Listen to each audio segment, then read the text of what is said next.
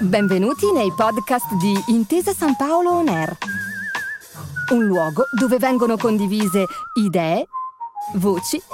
e soprattutto storie.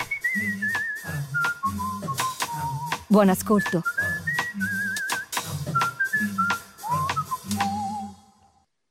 Diamo il benvenuto a Gianandrea Pecorelli di Aurora Film e Aurora TV. Benvenuto Gianandrea, grazie di essere qui.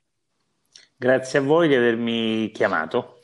Cominciamo un po' con la tua storia, il tuo ruolo. Tu sei un produttore, da tanti anni eh, lavori e raccontaci un po' quella che è la tua professione, eh, soprattutto in questo momento. Io ho cominciato dopo che mi sono diplomato al Centro Sperimentale di Cinematografia, diciamo nella prima parte degli anni Ottanta, quindi in qualche modo ho seguito tutto quello che è successo sul mercato italiano, europeo, in questi ultimi 35 anni, grosso modo. Ho svolto un'attività cinematografica, ma negli ultimi anni prevalentemente lavoro nel settore televisivo, anche perché ho avuto delle esperienze da dirigente televisivo in grossi gruppi negli anni 90 che era il gruppo RCS Film e TV, poi ho lavorato quattro anni in RAI come appunto capostruttura dirigente e poi per vari anni in Endemol come produttore, produttore esecutivo e via di seguito. Poi da 4-5 anni è nata questa società che si chiama Aurora TV che si occupa prevalentemente di produzioni di lunga serialità televisiva e invece poi da una quindicina d'anni invece sono titolare di Aurora Film, che è una società invece che si occupa soprattutto di cinema e di film più importanti che ha realizzato in questi 13-14 anni sono stati Notte prima degli esami, eh, Bar Sport, questo piccolo grande amore, fino a un fine di due anni fa arrivano i prof con Claudio Bisio. Il ruolo del produttore, come, come funziona? Puoi spiegarlo ai nostri ascoltatori? Assolutamente sì. Diciamo che il produttore è sempre stato un ruolo che mi ha molto affascinato fin da quando ero ragazzo, eh, perché è un ruolo che io ritengo che unisca sia la parte creativa che la parte tecnica, eh, nel senso che eh, il produttore in qualche modo è responsabile di tutto quello che viene realizzato o di una, un'interfaccia continua con tutte le varie componenti della troupe, con la parte artistica e poi ha eh, una la necessità e l'obbligo di seguire anche tutto quello che è la parte amministrativa e finanziaria. In più, più degli artisti, più degli autori, è mm, necessariamente attento, deve essere necessariamente attento a quello che è in quel momento il mercato, l'evoluzione delle situazioni per quanto riguarda ovviamente il mercato dell'audiovisivo, come negli ultimi anni ovviamente c'è stata la possibilità di avere più rapporti con le piattaforme o intervenire su situazioni di coproduzione internazionale e cose del genere. Per cui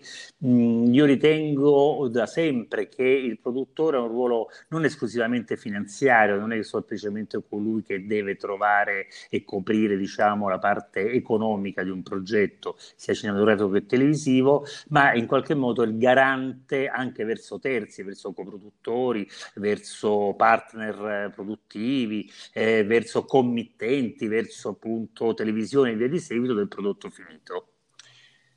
Come vedi il periodo del cinema e della televisione italiana in questo momento al netto di quello che sta succedendo come emergenza internazionale, come se fosse un anno normale, come lo vedresti?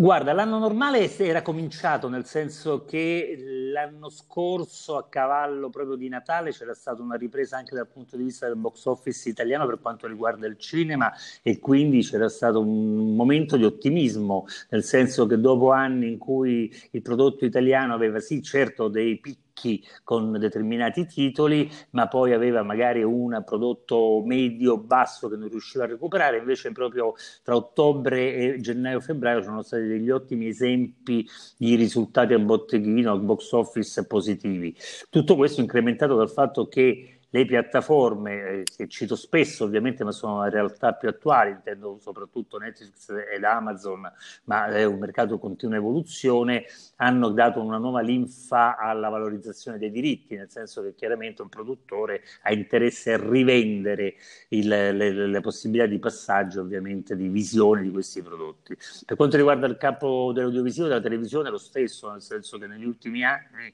il lavoro che è stato fatto soprattutto da Refiction, ma poi poi da Sky, e ma anche, appunto anche l'ingresso di Netflix, ha portato da, ad aumentare sia a livello qualitativo che a livello eh, tecnico, diciamo così, produttivo del, de, de, delle produzioni che venivano realizzate, per cui anche in tutto il mondo prodotti come la, l'Amica Geniale o chiaramente Sorrentino hanno dimostrato come il prodotto nazionale italiano abbia una rilevanza internazionale, per cui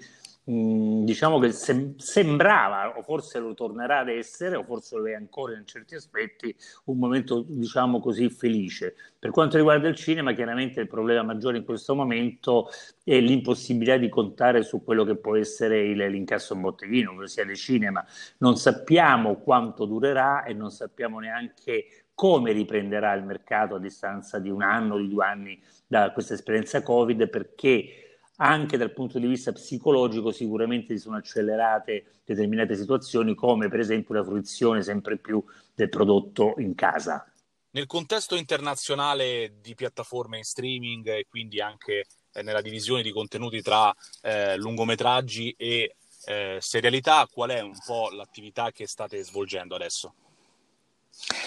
Eh, in questo momento stiamo lavorando soprattutto con le televisioni generaliste, Abbiamo, stiamo sviluppando anche per eh, le piattaforme, eh, soprattutto serie ultimamente sembrava che all'inizio non fossero molto interessate le, le, piattaforme per quanto riguardava appunto i lungometraggi. Poi chiaramente ciò che è successo appunto ultimamente ha determinato un cambiamento di mercato per cui si produce lungometraggi anche pensando alla possibilità che il primo e unico passaggio in qualche modo vada direttamente in piattaforma. Questo vuol dire non pensare a film che hanno la necessità di confrontarsi con la distribuzione, con l'esercizio, che sono due eh, voci molto determinanti, molto importanti nella distribuzione del, di un prodotto. Basta pensare quando poi c'è l'affollamento di titoli durante una settimana di uscita, le sovrapposizioni, la necessità di investire anche somme di denaro notevoli per la pubblicità di un titolo.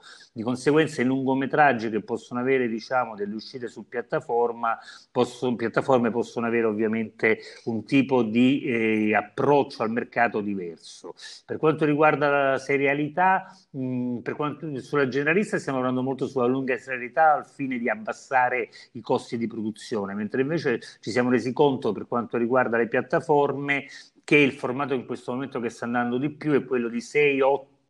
episodi da 50 minuti, cioè quindi non più di 8 episodi da 50 minuti, come se fossero eh, due miniserie nel vecchio linguaggio, cioè praticamente 400 minuti come quattro lungometraggi divisi in 8 episodi, anche perché come ben tutti quanti ormai sanno, la distribuzione sulle piattaforme avviene contemporaneamente tutti gli episodi, per cui non si supera ormai quasi più gli 8 episodi. Stiamo anche lavorando su formati diversi rispetto ai 50 minuti perché siamo molto interessati tipo alle sitcom, siamo interessati al, alle comedy da 15, 16, 25 minuti. Ok, allora ringraziamo Gianandrea Pecorelli per il suo intervento e diamo appuntamento ai nostri ascoltatori al prossimo podcast. Grazie ancora Gianandrea. Grazie a voi e buon ascolto. Grazie per aver ascoltato i podcast di Intesa San Paolo On Air. Al prossimo episodio.